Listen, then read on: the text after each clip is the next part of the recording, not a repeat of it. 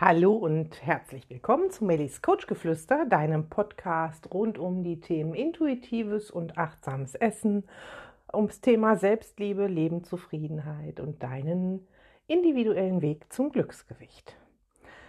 Ja, heute geht es darum, zwei Seelen schlagen in meiner Brust.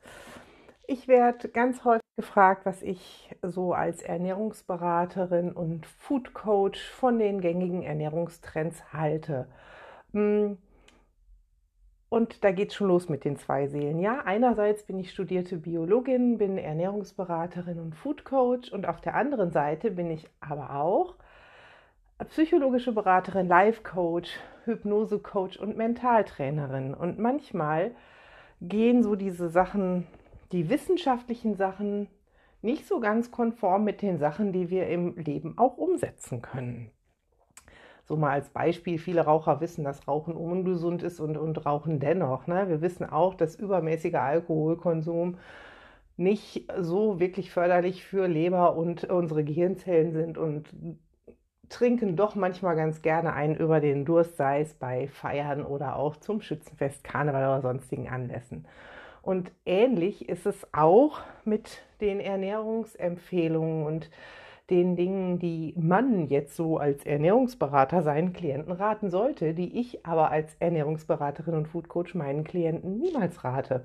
Außer es stecken halt äh, bestimmte Krankheiten hinter, die ich nicht heilen kann, wo ich aber natürlich Empfehlungen geben kann, welche Ernährung jetzt gerade bei Diabetes zum Beispiel oder bei Unverträglichkeiten angebracht ist. Das ist ein großes anderes Thema. Äh, viele wissen ja, dass ich Glücksgewicht vor knapp zwei Jahren als Abnahmeprogramm gestartet habe. Ich habe es vor fünf Jahren begonnen zu schreiben, also das Konzept dahinter zu schreiben. Und auch damals war mir halt das, der Zusammenhang von Denken, Fühlen und Abnehmen schon, schon ein ganz großes Thema. Aber damals war tatsächlich der Gedanke hinter Glücksgewicht noch mehr wirklich ein Ernährungsberatergedanke. Das hat sich inzwischen komplett gewandelt und heute steht Glücksgewicht für eine große Gemeinschaft aus Menschen, die tatsächlich im ganzen Leben zufriedener werden wollen. Und da beginnt es auch schon mit diesen zwei Seelen. Natürlich weiß ich, dass der Verzicht auf Zucker besser wäre. Oder zumindest die Reduzierung des Zuckerkonsums, keine Frage. Natürlich weiß ich auch, dass Abstände zwischen den Mahlzeiten irgendwo Sinn machen, dass auch wirklich physiologisch, also rein körperlich gesehen, intermittierendes Fasten einen Sinn macht, dass es vielleicht auch rein körperlich bei manchen Menschen einen Sinn macht, mehr Ballaststoffe zu essen. Bei manchen Menschen kommt das Mikrobiom im Darm gar nicht damit klar oder noch nicht klar. Hm. Also so gibt es ganz viele Dinge. Nur schlussendlich, was ich tatsächlich als Coach für Gewichtsmanagement, als, als Coach, was die Zufriedenheit angeht, gelernt habe und inzwischen auch als vollstem Herzen vertrete, ist, es gibt nicht den einen Weg für den einen Menschen oder für alle Menschen. Es gibt nur einen Weg für den einen Menschen, nämlich den persönlichen und individuellen. Und ich werde da ganz oft gefragt, ja, was, was steckt denn jetzt hinter Glücksgewicht? Was ist denn das jetzt? Ist es intuitives Essen?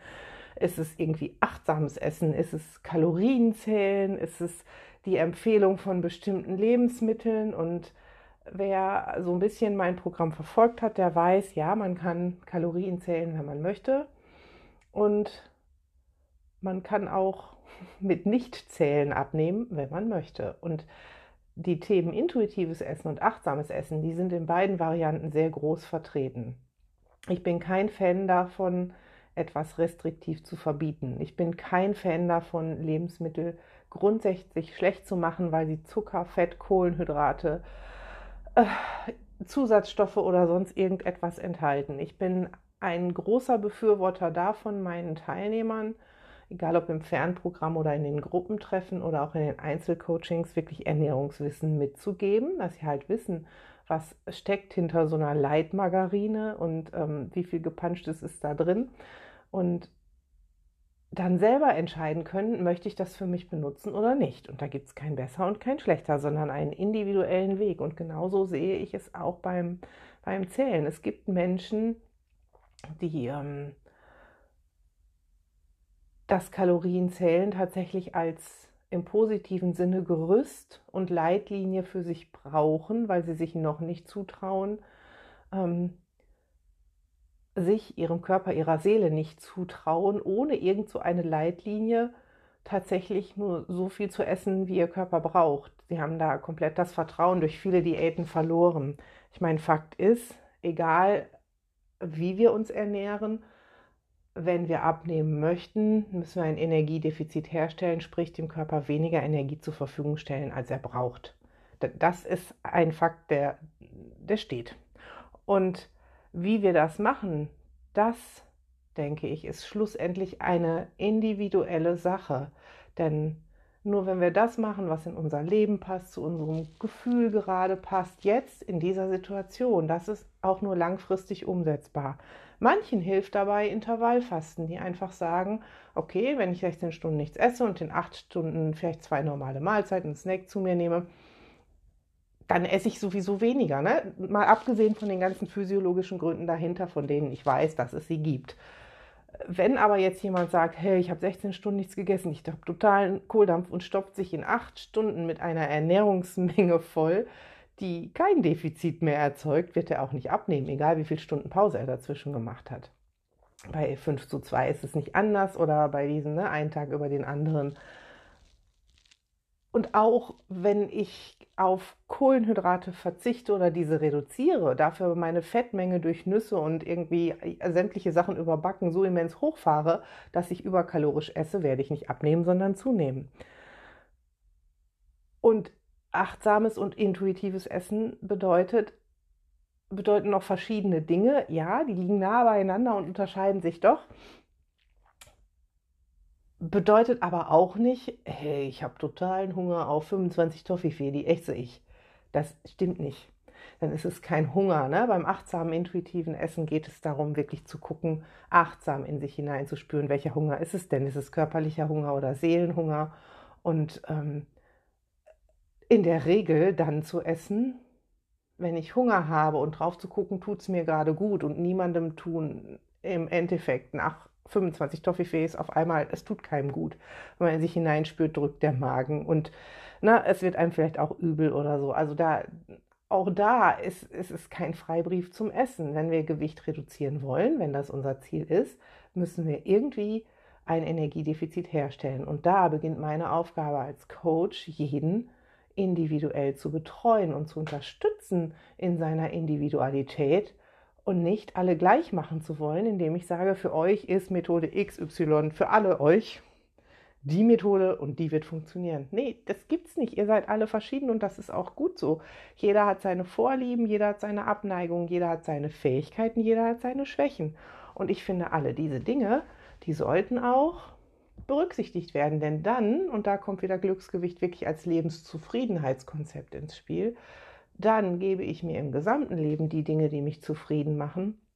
Und das hat ja auch wieder was mit dem emotionalen Essen zu tun. Von daher ist äh, ja Glücksgewicht als Programm sehr schwammig, weil es gibt keine klaren Regeln. Es gibt nur eine Regel, die Regel, die dir gut tut, jetzt in diesem Moment, die dich starten lässt, die dich weitermachen lässt. Und manchmal ist es schwierig, diese Dinge selbst herauszufinden und deshalb habe ich eben auch eine fundierte Coaching-Ausbildung in so vielen verschiedenen Varianten, damit ich dich da möglichst gut unterstützen kann, deinen Weg zu finden und den auch zu gehen. Und ja, das sind diese zwei Seelen. Manchmal weiß ich, dass es vernünftiger wäre, etwas anderes zu essen, aber es macht keinen Spaß. Und ich glaube, die Seele der persönlichen Zufriedenheit und die Seele, ja, des Erkennens, was auch unter, unser Unterbewusstsein macht und wie unser Unterbewusstsein Einfluss auf unser Verhalten, unser Empfinden hat, die ist viel, viel größer geworden als die Seele der Biologin, als die Seele des Food Coaches und der Ernährungsberaterin, als die Seele, die stur nach gerade gängigen, auch das muss man ja sagen, ne? die Wissenschaft äh, findet immer mehr und von daher ändern sich auch empfohlene Ernährungskonzepte immer. Und ich glaube, die Seele wird immer kleiner, weil mein Herz, meine Achtsamkeit und meine Intuition, auch was andere Menschen angeht, mir ganz deutlich zeigt, da ist ganz viel Wissen da. Und da ist ganz viel schlechtes Gehwissen da, weil man Normen nicht erfüllen und Dinge nicht umsetzen kann. Und ich sehe meine Aufgabe inzwischen darin, die Stärken meiner Teilnehmer zu stärken, das Selbstbewusstsein zu stärken, dadurch die Zufriedenheit zu stärken und dadurch im Endeffekt herauszukitzeln, diese Fähigkeit, dass, dass meine Teilnehmer erkennen, was ihnen wirklich gut tut. Im ganzen Leben, aber auch beim Essen. Und dann klappt es mit dem Kalorienzählen, dann klappt es auch mit dem intuitiven und achtsamen Essen oder mit jedem anderen Ernährungskonzept, was gerade da in dein Leben passt. So das mal so als äh, kleines Schlusswort. Vielleicht denk einfach mal drüber nach. Bei Fragen melde dich gerne bei mir, da bin ich für dich da. Ich sage erstmal Tschüss und bis bald, deine Melli.